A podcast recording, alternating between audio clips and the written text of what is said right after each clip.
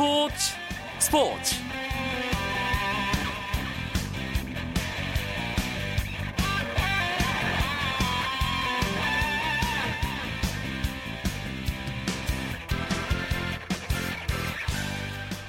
안녕하십니까. 금요일 밤 스포츠 스포츠. 아나운서 이광용입니다.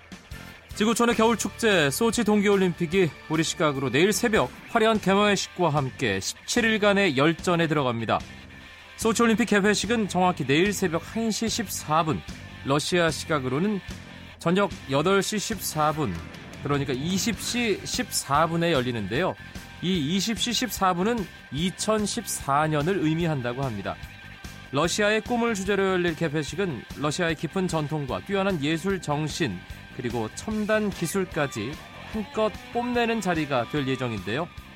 개회식에 꽂힌 성화의 점화 방법과 점화자는 철저하게 베일에 가려져 있는 상황입니다. 개막이 4시간도 남지 않은 소치올림픽 소식은 잠시 후에 현지를 연결해 자세하게 알아보도록 하겠습니다. 오늘 들어온 주요 스포츠 소식으로 금요일 밤 스포츠 스포츠 출발합니다.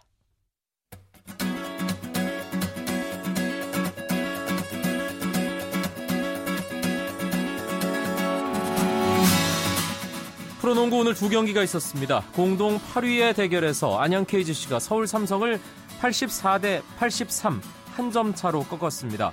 KGC는 공동 7위가 됐고 반면 삼성은 이날 패배로 시즌 3연패와 동시에 홈 7연패 수렁에 빠져 9위로 내려앉았습니다. KGC는 양희종과 김태술이 빠진 어려운 상황이었지만 최현민이 두 선수의 빈자리를 대신했습니다. 극적인 역전포와 함께 24득점 5리바운드 4스틸로 최현민 선수 맹활약했고요. 외국인 선수인 쇼온 에반스도 21득점에 13개의 리바운드로 힘을 보탰습니다. 한편 창원 LG는 인천 전자랜드를 86대 59로 완파하고 선두 추격에 힘을 냈습니다. LG의 김종규는 16득점 8리바운드 3도움을 기록하며 승리의 수훈갑이 됐습니다. LG는 오늘 승리로 선두 울산 모비스와 2위 서울 SK에 각각 한 경기 반 경기 차로 쫓아갔습니다.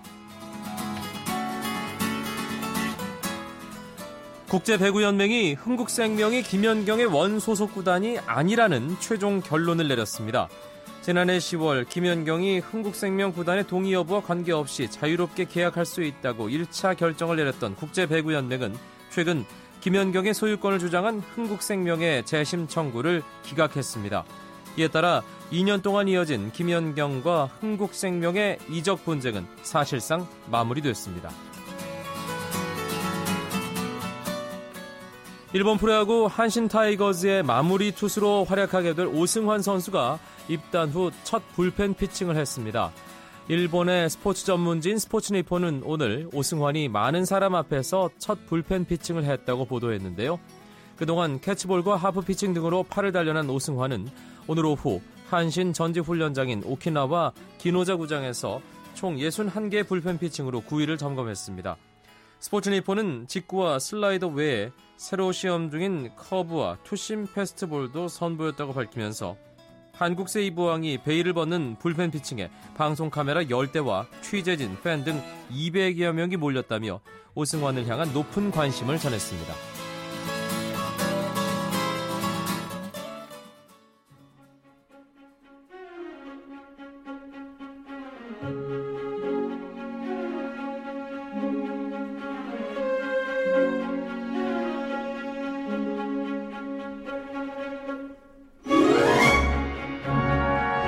저희 스포츠 스포츠에서는 오늘부터 매일 소치 현지를 연결해서 동계올림픽의 생생한 소식을 전하는 시간을 갖습니다. 소치 동계올림픽 특집 소치는 지금 오늘이 첫 시간인데요. 올림픽 개막을 3시간 정도 앞둔 러시아 소치로 가보겠습니다. 현지에서 열심히 취재를 시작한 스포츠 서울의 김현기 기자가 연결되어 있습니다. 잘 도착하셨네요. 네, 안녕하세요. 소치입니다. 네, 가시느라 고생은 안 하셨나요? 네, 어, 고생길은 됐는데요. 또 오고 나니까 올림픽 분위기도 나고 기대가 됩니다. 날씨나 현지 분위기 어떻습니까? 네, 소치는 뭐 이미 널리 알려진 대로 어, 다른 동계올림픽 개최지와 달리 춥지는 않습니다.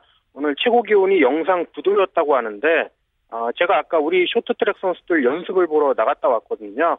어, 우리나라 늦가을 날씨 정도라고 보면 될 것 같습니다. 네. 어, 제도 저희가 현장 연결해서 분위기를 전해 들었는데 어, 상당히 많은 문제점이 있다고 어제 스포츠월드 정세영 기자가 얘기를 했습니다. 선수촌에 대해서는 뭐 딱히 문제가 발견되지 않은 것 같았는데 선수촌도 곳곳에서 지금 좀 시끄럽다면서요. 네, 어, 오늘 나온 얘기인데요. 선수촌에서도 문제가 있다는 말이 나왔습니다.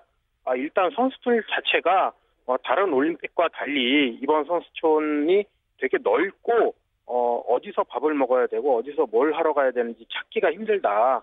자전거를 타고 돌아다녀야 될 정도다. 이런 얘기를 하고 있는데 또 그 외에도 기본적인 거 뭐 온수가 나오지 않는다던가 난방이 안 된다던가 이런 것들이 또 어, 문제점으로 지적이 되고 어, 이런 항의가 나오고 있습니다. 뭐 심각할 정도는 아니라고 하지만 선수들이 4년간 땀 흘린 것을 지금 다 쏟아부어야 할 때인데 이런 얘기가 나와서 안타깝습니다. 네, 이 경기 외적인 부분에 지나치게 신경을 쓰다 보면 선수들이 최선의 경기력을 발휘할 수 없기 때문에 그런 부분은 뭐 계속해서 좀 발목을 잡을 것 같다는 생각 들고요. 보통 하계 올림픽은 네. 메인 스타디움이 따로 있고요. 거기서 개회식과 폐회식을 진행하는데 동계 올림픽의 경우는 그때그때 좀 다르잖아요. 소치 올림픽 개회식 어디서 열리나요? 네, 동계 올림픽 개막식 장소는 제, 어, 크게 두 가지로 나뉘는 것 같습니다. 하나는 그 도시에 있는 대형 경기장에서 하는 경우가 있고요. 어, 또 하나는 어, 스키 점프대 밑에 이 선수들이 착지하는 이 스키 점프대 장이 스키 점프장이 또 공간이 넓기 때문에 거기에 이제 가변 좌석을 어 2, 3만 석 정도 만들어서 이제 하는 경우도 있는데 네. 어 이번에는 어 소치에 있는 소치 피시트 올림픽 스타디움에서 열립니다. 아 이번 소치 올림픽을 위해서 역시 만든 어 4만 명 수용 규모의 그런 경기장인데요. 어 4년 뒤에 2018년에 러시아가 예, 월드컵 축구 대회를 하는데 그때도 이 피시트 올림픽 스타디움이 월드컵 경기장 중 하나로 쓰일 거라고 합니다. 그렇군요. 개회식과 관련해서 정보가 나온 게 따로 있나요? 어떻습니까? 네, 어, 제가 이 피시, 피시트 올림픽 스타디움을 이제 매일 보고 있는데 도대체 안에서 뭘 하고 있는지가 궁금할 정도로 어, 올림픽 그 경기장 문이라든가 위에 천장도 이제 닫았거든요. 그러면서 안에서 뭔가를 하고 있는데 알려진 게 전혀 없습니다. 그만큼 어, 보안을 철통같이 유지하고 있는데 일단 비용은 대단해서 개막식에 개막식에만 무려 474억 원을 썼다고 합니다. 네. 어 근데 이제 내용을 보면 어, 런던 올림픽 어, 개막식을 이제 기억하는 분들은 그때 이제 폴 매카트니나 퀸, 레드 제플린 같은 영국이 자랑하는 팝스타들이 모두 나왔거든요.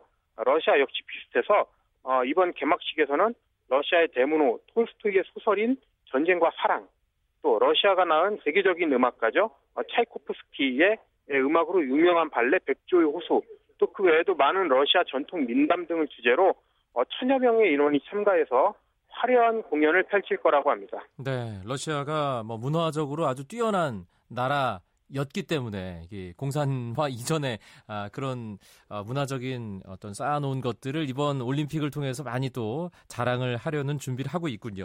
개회식의 하이라이트는 역시 마지막에 성화에 누가 불을 붙이느냐입니다. 이 부분도 역시 비밀이겠네요. 네, 성화 최종점화자는 어, 극비 중에서도 극비인데 어, 이번에도 철저히 비밀로 유지하다 보니까 별 얘기가 다 나오고 있습니다. 우선 어, 러시아 대통령 블라디미르 푸틴 62살인데 푸틴 대통령의 애인으로 알려진 2004년 아테네 올림픽 리듬 체조 금메달리스트 31살입니다. 알리나 카바야, 카바예바가 나오는 것 아니냐 이런 얘기가 맨 처음에 있었거든요. 어, 푸틴의 막강한 권력을 미국이나 서유럽 언론이 비꼬면서 제기한 어, 이 저마자에 대한 얘기였는데 네. 아, 푸틴 대통령은 아 나는 아니다. 내가 성화 저마자에 개입한 적은 없다 이렇게 부인하면서 러시아의 세계적인 스포츠 선수들이 얼마나 많은가 또 어, 동계올림픽에 또 유명한 스타들이 많다 이렇게 반문을 했거든요. 어, 틀린 말은 아닙니다. 푸틴 대통령의 말이 어, 네, 러시아는 이 구소적 소련 시절을 포함해서 올림픽 다관왕들이 많은데 어, 장대 높이 뛰기에 엘레나 이신바에바도 있고 어, 크로스 크로스 컨트리 어, 동계올림픽 크로스 컨트리에서 금메달 다섯 개를 딴 라리사 라주티나 선수도 있고 또 수영 영웅 알렉산더 포포프 등도 있는데 역시 이제 동계올림픽에서 이름을 빛냈던 라주티나 같은 선수들이 하는 것 아니냐. 일단 그 정도로 관측만 나오고 있습니다. 네. 왠지 뭐 사람들이 예상할 수 있는 인물은 아닐 것 같다는 생각 한편으로 들고요. 아, 어쨌든 네. 뭐 잠시 후에 밝혀질 테니까 기다려 보시면 되겠습니다. 우리나라는 어, 참가국 가운데 60번째로 입장을 하는군요. 네, 이번 대회는 총 88개국이 참가하는데요. 어, 그리스가 항상 맨 먼저 나오고 어, 러시아가 맨 나중에 이제 개최국이니까 맨 나중에 나오게 됩니다. 나머지 86개국을 러시아 알파벳 순서대로 나열했는데 우리가 60번째, 아, 폴란드 다음으로 60번째 입장합니다. 네, 오늘도 우리 선수들 현재 적응하면서 훈련 열심히 하고 있겠죠? 네, 오늘 우리 선수들 어, 쇼트트랙과 스피드 스케이팅, 컬링 등의 종목에서 훈련을 했는데요. 역시 이제 동계 종목은 얼음에 잘 적응하는 게 중요합니다. 특히 쇼트트랙 선수들이 이틀째 훈련에 박차를 가했습니다. 오늘도 어, 러시아 대표 안현수 선수가 어, 여자친구하고 또 우리 대표팀 훈련을 지켜보는 장면도 있었습니다. 네. 아, 오늘 새벽에 우리 선수들의 첫 번째 출전 종목이 있었습니다. 제가 중계 방송을 직접 하기도 했는데 프리스타일 스키 여자 모굴 예선에 서정화, 서지원, 사촌 자매 두 명이 나란히 출전할 예정이었는데 서정화 선수가 연습 과정에서 부상을 당했어요. 네, 경기 직전 마지막 연습을 하다가 착지가 불안해서 눈밭에서 굴렀거든요. 그러면서 이제 목을 다쳐서 어, 부상의 염려가 있기 때문에 경기를 포기를 했습니다. 다행히 오늘 어, 병원을 갔는데 가벼운 염좌, 가볍게 그냥 타박 정도로 밝혀졌고요.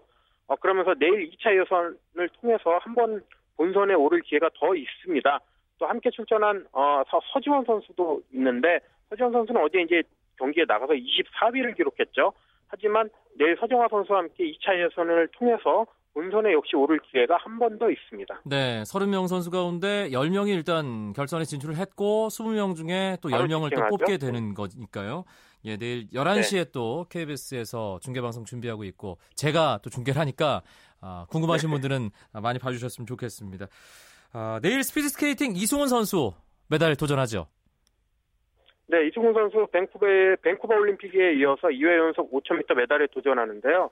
어, 우리나라 시간으로 저녁 8시 30분에 열리는데 이승훈 선수 맨 끝조인 13조에 아웃코스를 배정받아서 독일의 세계 랭킹 이 종목 4위입니다. 패트릭 베커트 선수와 달립니다. 네, 알겠습니다. 이승훈 선수가 어, 우리 동계올림픽 선수단 출발 아주 기분 좋게 만들어줬으면 하는 바람입니다. 동계올림픽 소식을 전하는 소치는 지금 현지에서 취재 중인 스포츠 서울의 김현기 기자와 함께했습니다. 고맙습니다. 네, 고맙습니다.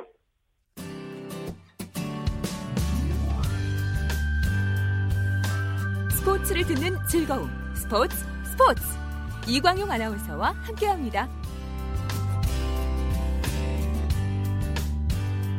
매주 금요일 밤 재미있는 축구 이야기를 나누는 축구장 가는 길도 준비되어 있습니다. 앞서 들으셨듯이 이 시간 늘 구수한 이야기를 전해주던 김현기 기자가 소치 올림픽 출장을 갔습니다. 그래서 오늘은 스포츠조선의 이건 기자가 외롭게 축구장 가는 길 함께 하겠습니다. 이건 기자도 동계올림픽 때문에 바쁘죠? 네, 저도 뭐 축구가 주 종목이긴 합니다만 이렇게 동계올림픽 같은 글로벌 이벤트가 있었을 때는 함께 동계올림픽도 취재를 하고 또 평소에도 동계 종목을 담당을 하고 있기 때문에 네. 어, 팬분들을 위해서 많은 이야기거리를 찾고 있습니다. 하지만 또 주종목인 축구도 소홀히 할 수는 없는 네. 그런 상황입니다. 오늘도 아, 축구 이야기를 아, 이런저런 아, 중요한 이야기들 나눠보겠습니다. 소치 이야기는 앞서 충분하게 나눴고요. 역시 뭐 지금 축구의 가장 큰 이슈는 1월 전지 훈련에 대한 평가인 것 같아요. 일단 이번 주까지는 좀 돌아볼 필요가 있을 것 같은데 참 이런저런 아, 이슈들, 네. 논란들, 네. 예, 안 좋은 쪽으로 많이 나오고 있어요. 그렇습니다. 사실 이거를 좀 생각을 해보면 전지 훈련을 시작하기 전에는 희망적인 평가들, 희망적인 그런 메시지들이 상당히 많았었어요. 그러니까 뭐 우리가 월드컵 했을 베이스 캠프 이 가수에서 이제 뭐 체험을 할 수 있다. 그리고 또 월드컵 그런 시뮬레이션을 할 수 있다라는 어 여러 가지 그런 평가들이 있었는데 그런 예상들이 있었는데 역시 결과가 뭐니 뭐니 해도 결과가 중요한 것 같습니다. 네. 그 미국에서 펼쳐졌던 A매치 3연전 1월 25일 LA에서 코스타리카와의 경기에서는 1대 0으로 승리를 했습니다. 그렇기 때문에 상당히 좋은 평가를 받았는데 그 이유가 문제였습니다. 1월 29일 샌안토니오에서 열렸던 멕시코와의 경기에서 0대 4라는 뭐 결과도 안 좋고 또 내용까지 안 좋은 그 대패가 있었고요. 너무 그 길게 얘기 안 하셔도 됩니다. 네네네. 미국 경기 2월 1일이었죠. 그때도 0대 2로 패배를 네. 하면서 여론이 급반전 됐습니다. 네, 그 여론이 급 반전된 그 현장에 제가 이영표 해설위원과 함께 또 있었기 때문에 아 저도 책임에서 자유로울 수 없다는 생각이 들고요. 일단 뭐 이건 기자 얘기처럼 브라질에서 전지 훈련을 할 때까지만 해도 뭐, 뭐 선수단 분위기도 좋고 그리고 긍정적인 어, 본선에서 어떻게 할 것이다. 뭐, 어, 우리 선수들 쓸 숙소는 어떻고 시설이 참 좋다. 이것수 어, 상당히 어, 많은 분들이 찾아오실 만한 그런 장소다. 이런 희망적인 얘기들이 많았는데 네네. 역시 실전에서의 실망스러운 모습들은 팬들이 상당히 좀 냉정하게 바라보더라고요. 그렇습니다. 특히나 그 실전에서의 그 안 좋은 모습 이후에 제가 제일 걱정되는 부분이 뭐냐면 이번 대표팀 그 전지훈련 명단이 하대성 선수가 빠지면서 22명이었는데 그 중에 김진수 그리고 황석호 선수만 J리그고 그다음에 나머지 20명의 선수가 다 K리그 선수들이었거든요. 그렇죠. 근데 이 두 번의 패배 때문에 뭐 K리그가 뭐 평가가 좋지 않다. 아, 이제는 K리그로서는 안 된다. 유럽합밖에 안 된다. 라는 조금 팬들 사이에서 그런 이분법적인 그런 평가가 나오면서 어, K리그를 좀 평가절하는 모습에 저도 개인적으로 상당히 마음이 아팠습니다. 그 부분에 대해서 이건 기자가 뭔가 좀 공감을 하든 반박을 하든 네네. 생각을 좀 말씀해 주신다면요. 어, 일단 1월 전지 훈련이잖아요. 1월 전지 훈련 같은 경우에는 K리거 선수들 같은 경우에는 지난해 12월 1일에 경기가 끝나고 시즌이 끝났습니다. 그리고 한 한 달 정도 쉬고 보통 1월에 몸을 끌어올리는 그런 상태입니다. 그렇죠. 기초 체력 훈련을 하는 그런 단계잖아요. 그렇죠. 그런 상태에서 경기를 했단 말이에요. 그렇기 때문에 일단 몸 상태가 안 좋을 수밖에 없었었고요. 그리고 또 원정 경기인데다가 많은 그런 그 비행 시간이라든지 그리고 미국도 굉장히 넓은 곳이니까 그렇기 때문에 악재가 겹쳤습니다. 그리고 우리가 지금 봐야, 바라봐야 될 것은 월드컵이지 않습니까? 그렇죠. 월드컵을 보고 하나의 아주 좋은 뭐 쓴 약을 먹었다, 예방 주사를 맞았다라고 생각을 하면서 조금 그런 분노의 그런 마음들을 좀 가라앉혔으면 좋겠습니다. 제가 경기를 치른 우리 대표 선수들을 좀 더 변호하자면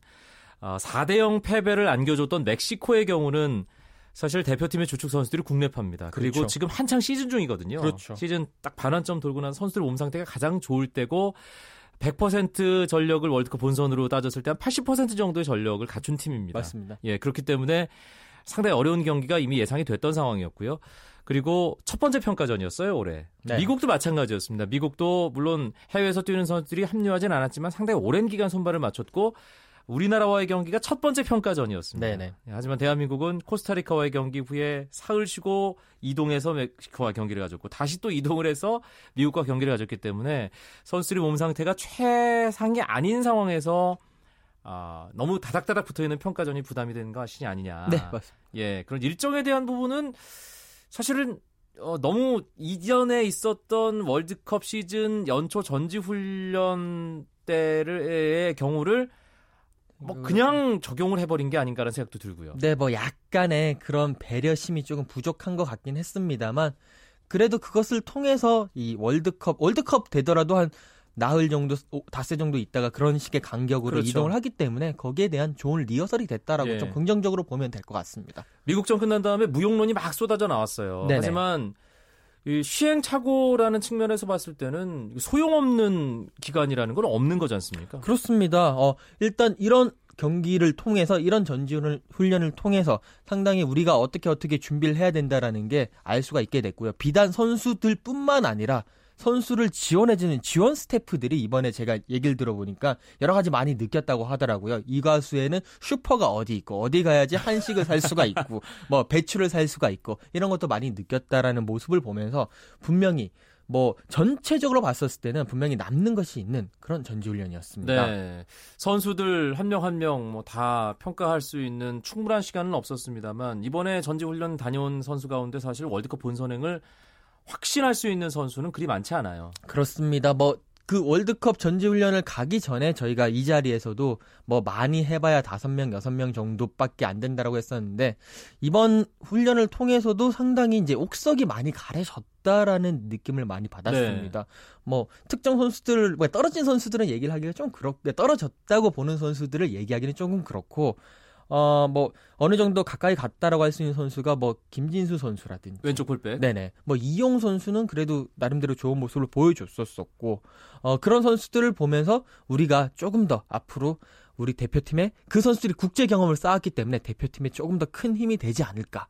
라는 뭐 그런 것을 느꼈습니다. 네. 비록 본선 뭐 합류가 조금 어려운 분위기라고 하더라도 선수들에게는 그 기간 한 경기 한 경기가 참 좋은 경험이 됐을 것 같다는 생각. 아, 그 선수들 본인도 그 경험을 토대로 K리그에서 또 이후에 축구 인생에서 더 좋은 모습을 보여드리면 되는 거니까요. 그렇죠. 전지훈련 끝난 후에 홍명보 감독이 인천공항으로 들어오지 않았습니다. 바로 네. 유럽으로 갔죠. 네, 그렇습니다. 어, 유럽에서 이제 LA에서 휴식을 잠시 취한 이후에 독일로 넘어갔습니다. 지금쯤 독일에 있을 텐데요. 어, 8일과 9일에 열리는 독일파, 그러니까 뭐 손흥민 선수, 지동원 선수, 구자철 선수 이런 선수들의 경기를 보면서 특히나 이제 그들의 몸 상태를 체크하러 떠났습니다.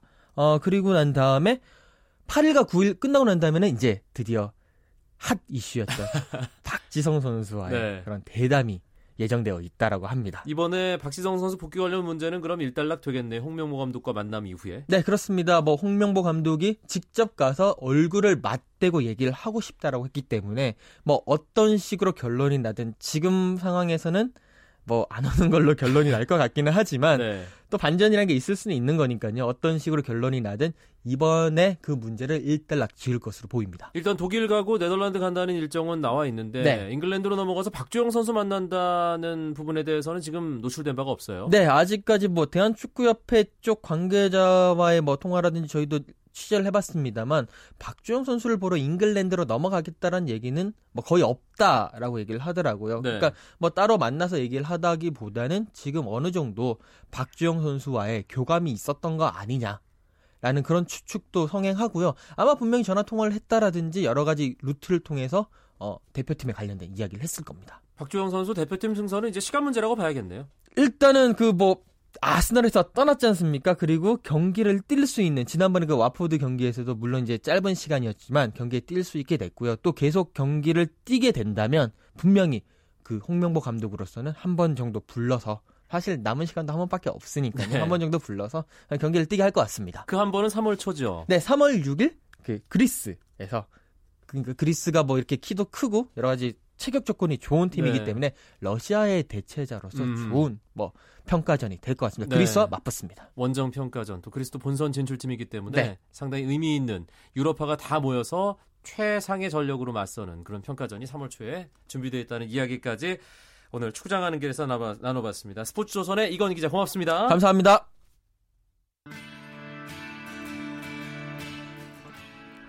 내일은 9시 20분부터 스포츠 스포츠 함께 하실 수 있습니다. 저는 월요일 밤에 다시 인사드리죠. 아나운서 이광용이었습니다. 멋진 금요일 밤 보내십시오. 고맙습니다. 스포츠 스포츠